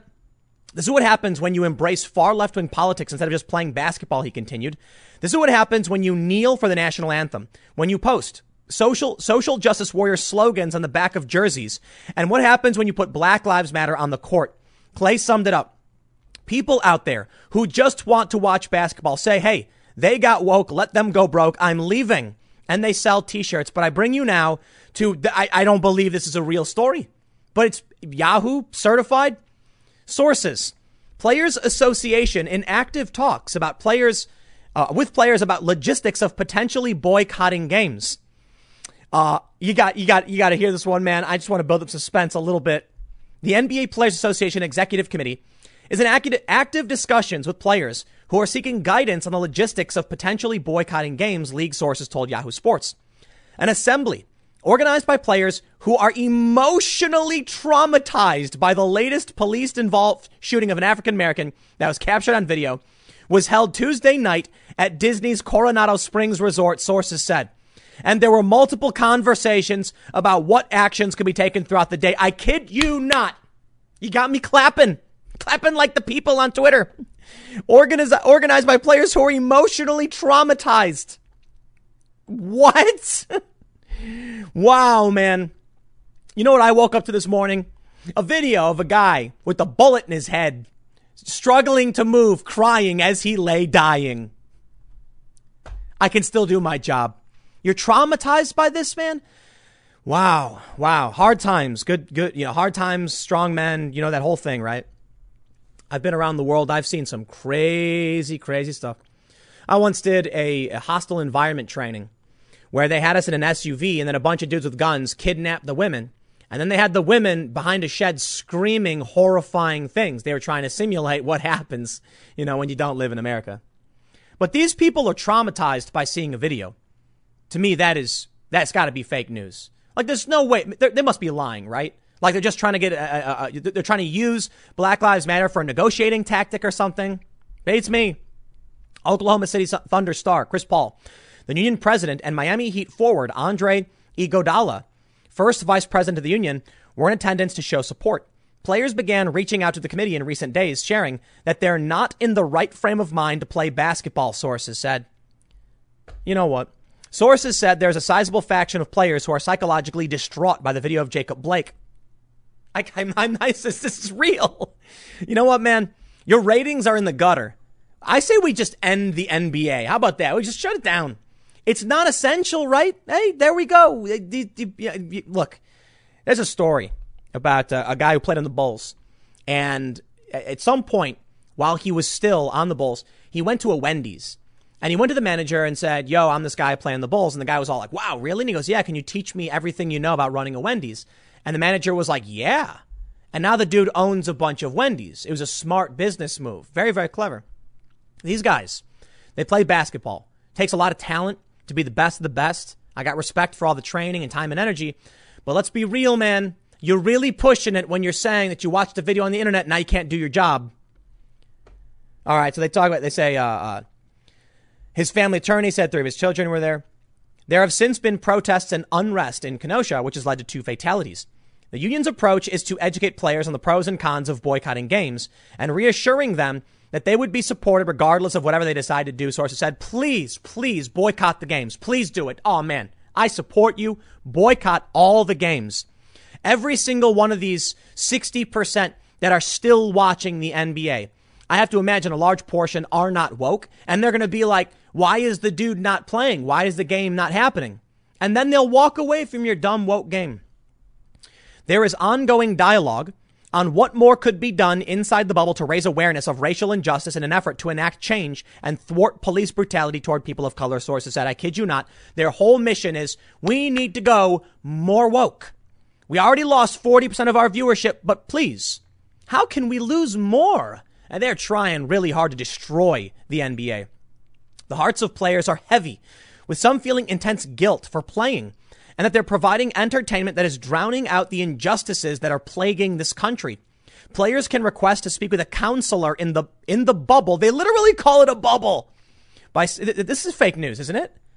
Uh, it's, it's Yahoo.com. It's NewsGuard. I can't believe this is real. I'm being I'm being pranked, aren't I? No, certified NewsGuard source. Did somebody hack Yahoo or something? I don't believe this is real. I don't believe it's real. For the record, if it turns out this is a hoax, I said I didn't believe it. You heard me because they can be, find a counselor in the bubble by setting up an appointment in the league's campus app. But because of confidentiality, it is not known if that resource is being utilized. We shouldn't have to even come to this damn place, to be honest. Milwaukee Bucks guard George Hill said Monday. I think coming here just took all the focal points off of what the issues are. Dude, you play basketball. You're not a politician. Athletes aren't immune to being racially profiled. Sources said as a tactic to avoid being pulled over, a few players have purchased. this is not real. A few. This is not real. This is not. There's no way this is real. To avoid being pulled over, a few players have purchased Teslas, believing that police wouldn't suspect a black man to be operating that vehicle. This is a prank. This is not a real article. Uh, what? It's it's it's NewsGuard certified. There's no way they just said that. That they bought Teslas to avoid getting pulled over. Uh, this, is this real? I don't know what's going on, man. Multiple players what have stated publicly that kneeling during the anthem and everyone on campus wearing Black Lives Matter t-shirts in the bubble isn't sending a strong enough message. This is a, this is a, this is a satire. Is this satire? I'm not even kidding. Is this satire? Sources: Players Association in active talks about players about logistics of potentially boycotting games. Yahoo Sports. This has got to be fake, man. The pain on campus is real. Before arriving in Orlando, players had, had intended to meet weekly to strategize on the best ways to make a difference away from home. But the practices, film studies, and the games every other day muffled those plans, sources said. This is what players such as Kyrie Irving and Dwight Howard and others had feared. Would it be nice in a perfect world? We all say uh, we all say we're not playing, and the owner of the Milwaukee Bucks that's going to trickle down, said Fred Van VanVleet on Tuesday. If he steps up to the plate and he puts pressure on the district attorney's office and state's attorney and governors and politicians to make real change and get some justice, I know it's not that simple, but at the end of the day, if we're going to sit here and talk about making change, then at some point we're going to have to put our nuts on the line and actually put something up to lose rather than just money or visibility. I'm just over the media aspect of it. It's sensationalized.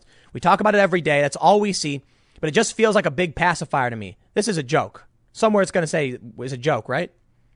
They don't. They, this is real. This is a real article. There. I, I, I don't even. I don't even know what to say at this point. I'm sorry, guys. I can't. I, I, I was reading this earlier and I went through it and I didn't realize it was this ridiculous. What? What? What? I, I don't. Even, I'm. I'm dumbfounded. What stands out to me Just watching the Republican convention, Rivers said as he removed his face mask to read vote. They're spewing this fear, right? All you hear Donald Trump and all of them talking about is fear. We're the ones getting killed. We're the ones getting shot. We're the ones that.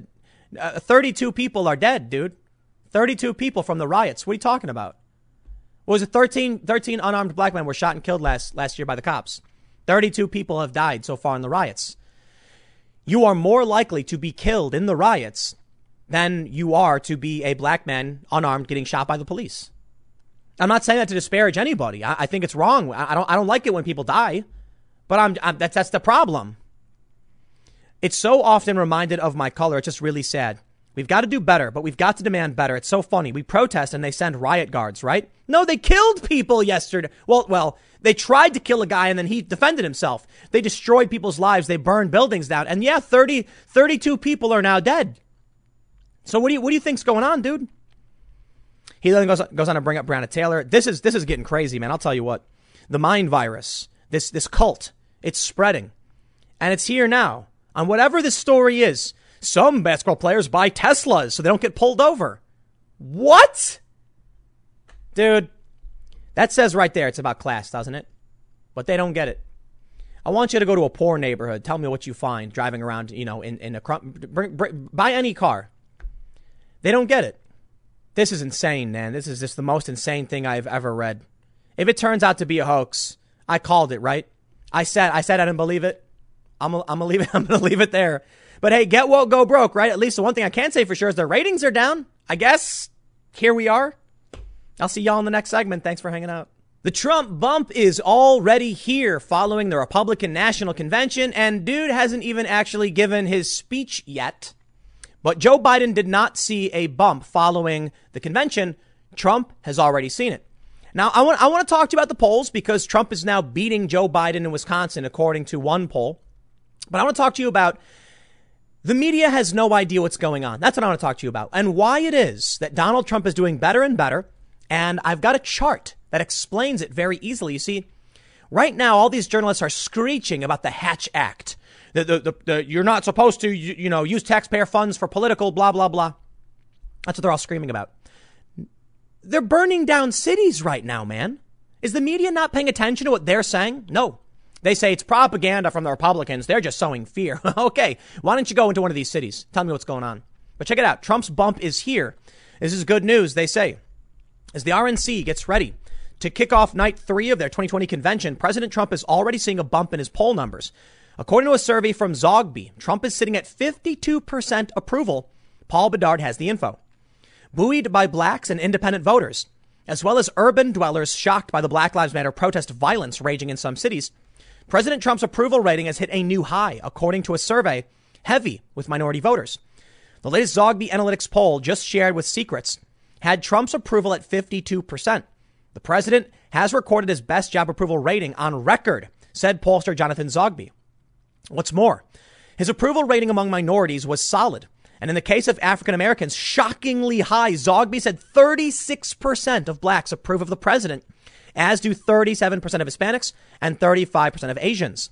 In battleground states, he is closing the gap with rival Biden. Check this out. In this poll from CNB, uh, CNBC Story, it's a CNBC Change Research poll. Trump closes the gap. Arizona, Biden up two. Florida, Biden up three. Michigan, Biden up six. North Carolina, Biden up one. Pennsylvania, Biden is up three. Wisconsin, Biden is up five.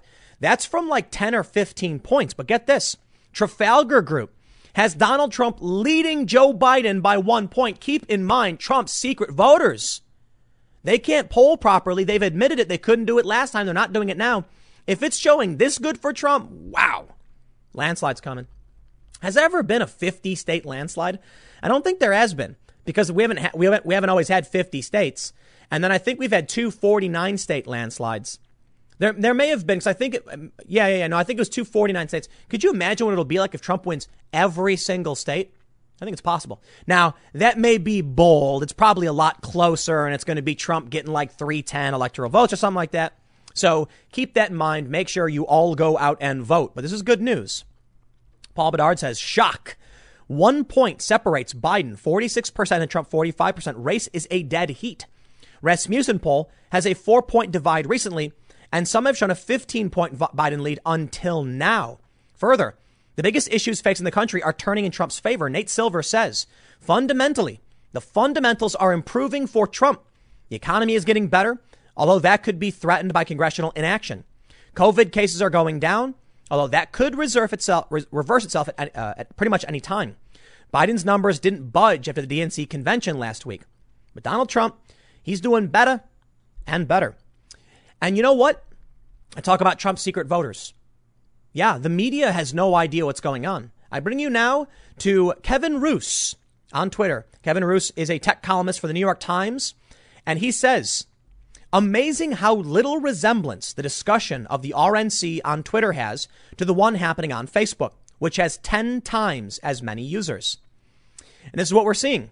In a, in a, in a, t- a tweet from Facebook's top 10 today, August 25th, the top performing Facebook link posts by US pages are from 1. Franklin Graham, 2. Franklin Graham, 3, 4, and 5, all Ben Shapiro, 6. NBC News, 7 is Hannity, 8 is Bill O'Reilly, and 9 and 10 are Fox News. And what are they talking about on Twitter? The Hatch Act. The Beltway bubble journalists don't know what's happening all around them. The cities are being burned to the ground. Extremists are razing buildings before our very eyes, and they're going, well, actually, the Hatch Act would require. No, you're wrong about the Hatch Act. That's what they're. Look at this. What is it? What is this? Uh, Trump isn't building a case against Biden. He's running a convention to troll the press. Well, this is this is the gist of what they've been uh, uh, getting at. But I bring this story up just to kind of drive into this point. They say the president and his team openly flouted ethics laws on Tuesday night. They don't care. In fact, they love the anger it produces. You know what this is? Why the journalists have no idea what's going on in this country and are spinning around in circles like morons? They think it's because Trump is trolling them because he did something like he naturalized a citizen. It's the, it's the dumbest thing. It's the dumbest thing, man.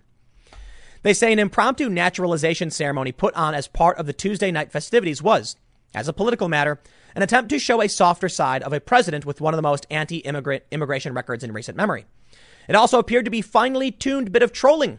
The act itself was likely a violation of federal law that prohibits government employees from using taxpayer resources for political purposes and it gave Trump and his legions of devoted fans a reason to tweet American flag emojis and make fun of political reporters who noted the flagrant misuse of taxpayer resources.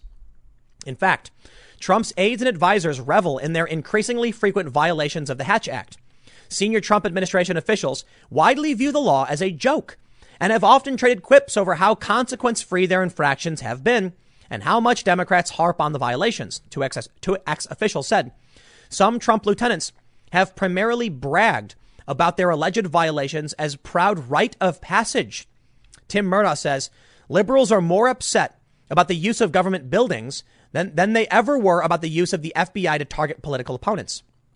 Tuesday night's naturaliz- uh, naturalization ceremony, ceremony, which featured acting Department of Homeland Security Chief Chad Wolf, acting in an apparently official capacity, was the most egregious flouting of the law during the festivities. But it was just one of a handful of convention events that blurred the line between the Trump administration and his political machine. You know what Trump knows? He knows that you can take something extremely esoteric, dangle it in front of these journalists, and they'll all start spinning in circles and hooting and hollering while cities are burning down. Then you'll end up with these regular people. And they're asking the question why is the Daily Beast writing about this and not everything else? The Daily Beast is writing about what's going on in Kenosha, for sure. But you're going to see CNN and, you know, MSNBC and they're going to be like, oh, the Hatch Act. Trump dangles these the bait in front of them. They go for it every single time. Remember when uh, uh, Rachel Maddow got Trump's tax returns? I was talking, talking to Brandon Straka about this last week.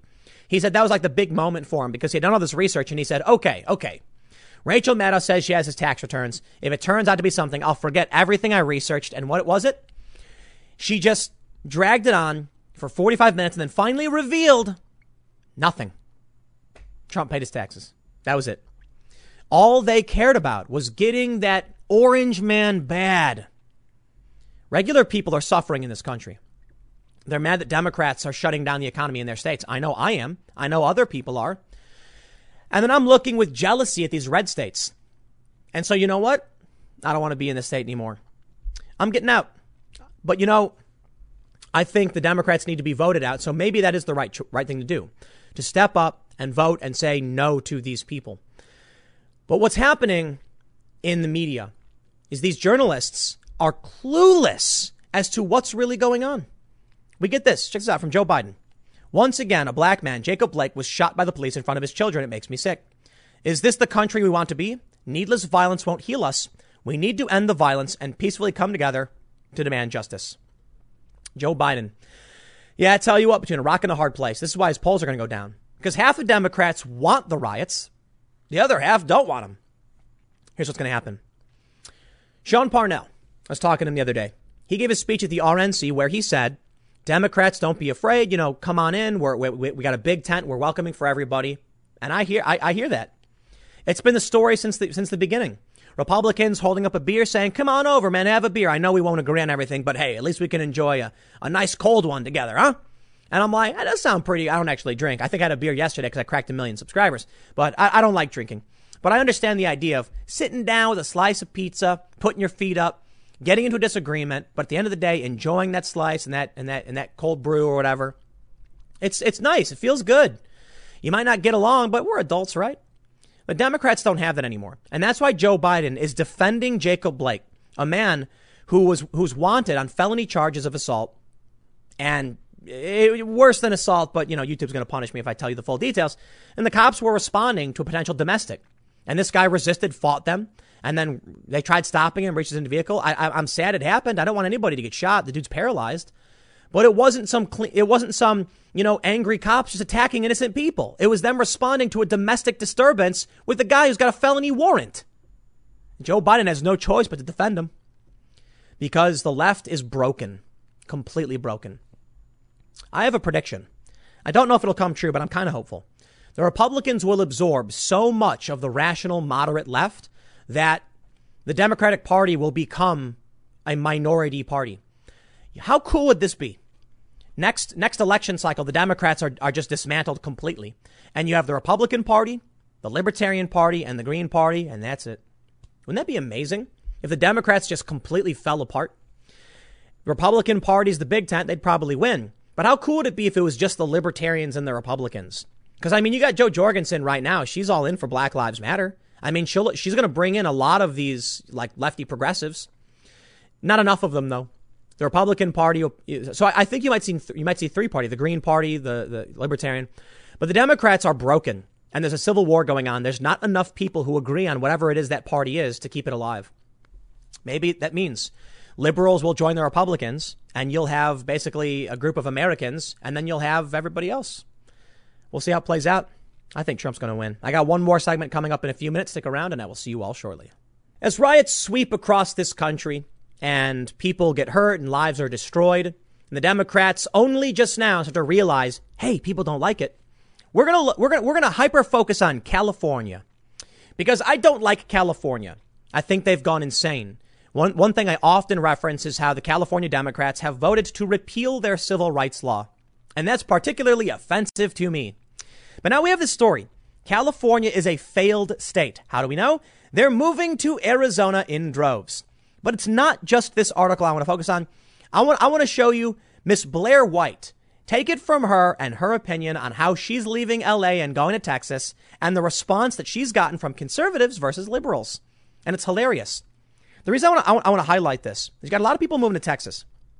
And they think that, you know, these liberals, these progressives who move to Texas because they're fleeing the, the, the insanity will end up voting, you know, for Democrats. That doesn't sound like Blair at all. But you know what I really love? In, in, my previous segment, I mentioned maybe the future is going to be a Republican Party that's a big tent for everybody. And there will be arguments, but it's going to be mostly people who are Americans who disagree on certain things and try and find the best way to live together versus the other people who just want to burn it all down. In, in, in thinking, uh, in, in, you know, in that, uh, in that frame of thinking, I think it's particularly fascinating that conservatives cheer for Blair White, a trans woman, supporting Blair and liberals are the ones who physically attack Blair. I think it's amazing that you can have this bigger tent now that's welcoming of a diversity of opinion and individuals as opposed to the ideologically homogenous left. But we'll, we'll read through some of what Blair points out. But first, what's going on with California? Why is it a failed state?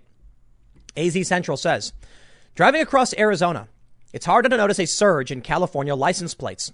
The reason for this is becoming more apparent every day. California is a failed state. After nearly a decade of one party rule, the once golden state is tarnished, possibly beyond repair. Listing all the problems facing our neighbors across the Colorado River would require several books, so I'll only highlight a few. The fifth largest economy in the world, and home to many of the greatest technology companies on earth, can't keep the lights on. The state's three largest utilities turned off power to more than 410,000 homes and businesses last Friday, then again to half as many on Saturday. California's energy policies have failed. Governor Gavin Newsom sprung to action on Monday by announcing more blackouts. We failed to predict and plan these, these shortages, he said, and that's simply unacceptable. But accept that he did, noting that the state's near religious promotion of solar and wind power left a gap in the reliability of its power grid. You don't say. And what do we, what did we hear the other day? From, uh, uh, from Sean Parnell, he's in PA. The Green New Deal, they want to end fossil fuel energy. I'm all about that green energy, that renewable energy, but I'm not an idiot. I understand you don't just say, hey, turn the lights off and then build a solar. No, no, no. You don't turn the lights off, then build a solar panel. You start building renewable energy to increase your energy capacity. And then you have the fossil fuels functioning still and you increase capacity. Why we have more people? But over time, and it will take time, you can improve these, these, these circumstances. Of course, the left doesn't want this. Greta Thunberg herself said, we don't want to wait until even 2021. Shut it all down now. That would result in lots of people dead. But they don't seem to get it. and They don't care. Of course, California failed in this capacity, and now they have no power. Wildly unpredictable events like August being hot never occurred to Newsom last October when he signed six more bills to kill off the state's fossil fuel industry. Shutting down one of California's two nuclear plants certainly didn't help. Perhaps their plan to close second one in 2024 will have different results. They couldn't have predicted the weather would get warm in California. The lamps are going out all over California. Who knows if we will see them lit again in our lifetime, but energy is the latest of San Francisco's concerns. So have those to stop the homelessness. Documentary filmmaker Christopher Rufo's latest work reveals the tragic failure of the city's homeless policies. In Chaos by the Bay, he shows the results of well meaning progressive efforts. From decriminalizing homelessness to plying addicts with free drug paraphernalia, alcohol, and cannabis. For the most part, rampant mental illness has been left untreated. City leaders have commandeered area hotels to provide free shelter since COVID 19 hit, but the numbers continue to rise. Between 2017 and 2019, the number of homeless jumped 17%. According to experts, that number has risen by an additional 20% since the start of the pandemic. I have never seen the level of frustration as high as it is now, City Supervisor Rafael Mandelman said. I hear daily from people who say they are selling, they are leaving. Me too. I had a friend hit me up saying, I'm out. I'm done here. There's no work, and this city is fallen to garbage. Its harsh pandemic response didn't help. The numbers are staggering, according to online real estate company Zillow. The city by the bay is emptying out. A flood of new listings began during the pandemic, a 96% increase compared to last year's housing inventory. Wow! California is a failed state, man. Silicon Valley pushed staff to work from home an effort many tech giants are thinking of making permanent. But that doesn't explain the exodus since San, Ho- uh, since San Jose hasn't seen the same effect. Neither have Miami, Boston, or Washington, D.C., at least not at this level. The fact is, San Francisco has become unaffordable and unlivable. They say move here, leave those policies at home. A lone surfer was arrested, and a skate park was filled with sand. But crowded Walmarts are deemed essential. Despite the lockdowns, California now has the most COVID cases of any state. At some point, the lovely weather and geography aren't worth the cost. I receive a couple of messages a week from my contacts all over California asking where they should move in Arizona. My neighbors are experiencing the same. I can't blame Californians, but I hope they leave their failed policies at home. Unfortunately, they won't. They won't. It'll only get worse. California will turn red again at some point because the farmers aren't going anywhere, at least I, am assuming. But what does Blair White say? Blair White said, Since I announced my move from LA to Texas, my inbox is full of liberals telling me I'm not welcome here because I'm trans and conservatives will beat me up, conservatives excitedly welcoming me and encouraging me to move faster. You know why? Because Blair is, my understanding, conservative, Trump supporter, in which case she will bring the Trump vote with her. And that's what they do want. Liberals just want to scare people like Blair away because they don't want the Trump vote coming. Sydney Watson says people really think Texans will beat you up unreal. And Blair said, yeah, all the people there were so nice to me this week. were t- uh, uh, that were so nice to me this week were totally all on the verge of assaulting me. Jason Voorhees, Texas Ranger, says, "Welcome to Texas, where most of uh, most of us just want the government to leave us alone and live a good life." Someone said progressives are obsessed with what other people think. Blair responded, "That's actually true. Lots of people are warning uh, uh, warning of me, silent warning me of silent hatred in Texas, as if I would give an f about what's going on in the minds of strangers." Nathan Sauer says, "Hey Blair, we talk on Instagram and League of Legends sometimes. I'm from Texas, and you are welcome. We're excited to have you. It's hot as hell, but there's a lot to do." And Blair said, I'm excited to be there, see you around. This is why I'm done with, with, with the left and the Democratic Party, man.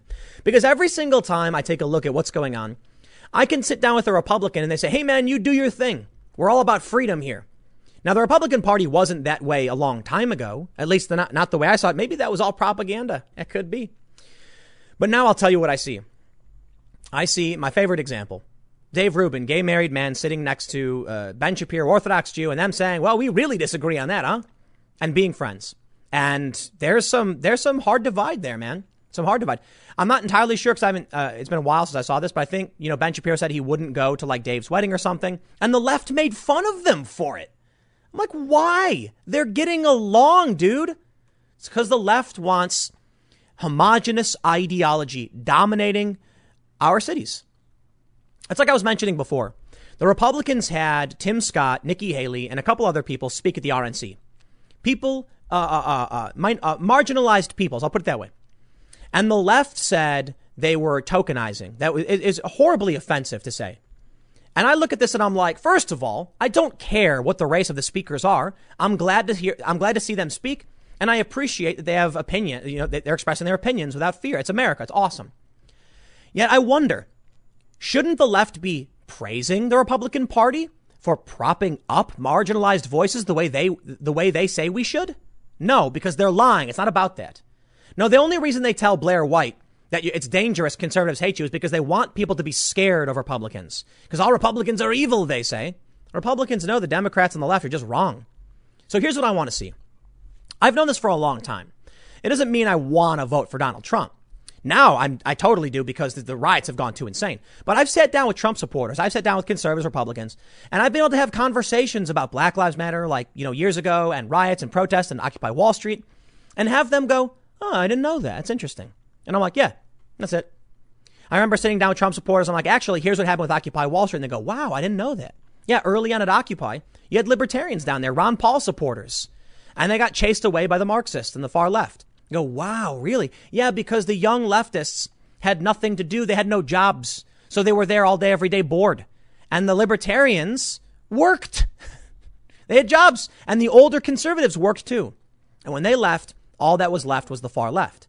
Wow, I didn't know that. That's right. See, when I sit down with people who didn't know something and we exchange ideas, we end up going like, that's really interesting. I never thought about it that way. The other day I was talking to Sean Parnell. I, I've, I think I've referenced Sean in every single video I've done today, but it's because we had a great conversation last night. And he, he, he said some things about pulling the troops out of Afghanistan, saying there'll be a humanitarian crisis. There's a way to do it. We can get our troops out, but we got to be strategic about it. And I was like, wow, it's a really good point I hadn't really considered. The people who helped America will, I mean, they're, they're, they're, they might be killed. They might be killed. And it's only because I'm willing to sit down with someone that I probably disagree with on a lot of things that I had uh, uh, that perspective shared with me I didn't realize before. That's the importance of it. That's the importance of getting out and, and hanging out with people, talking to people. So I'll tell you what, the main, the main point of the segment, I'll wrap it up. California is falling apart.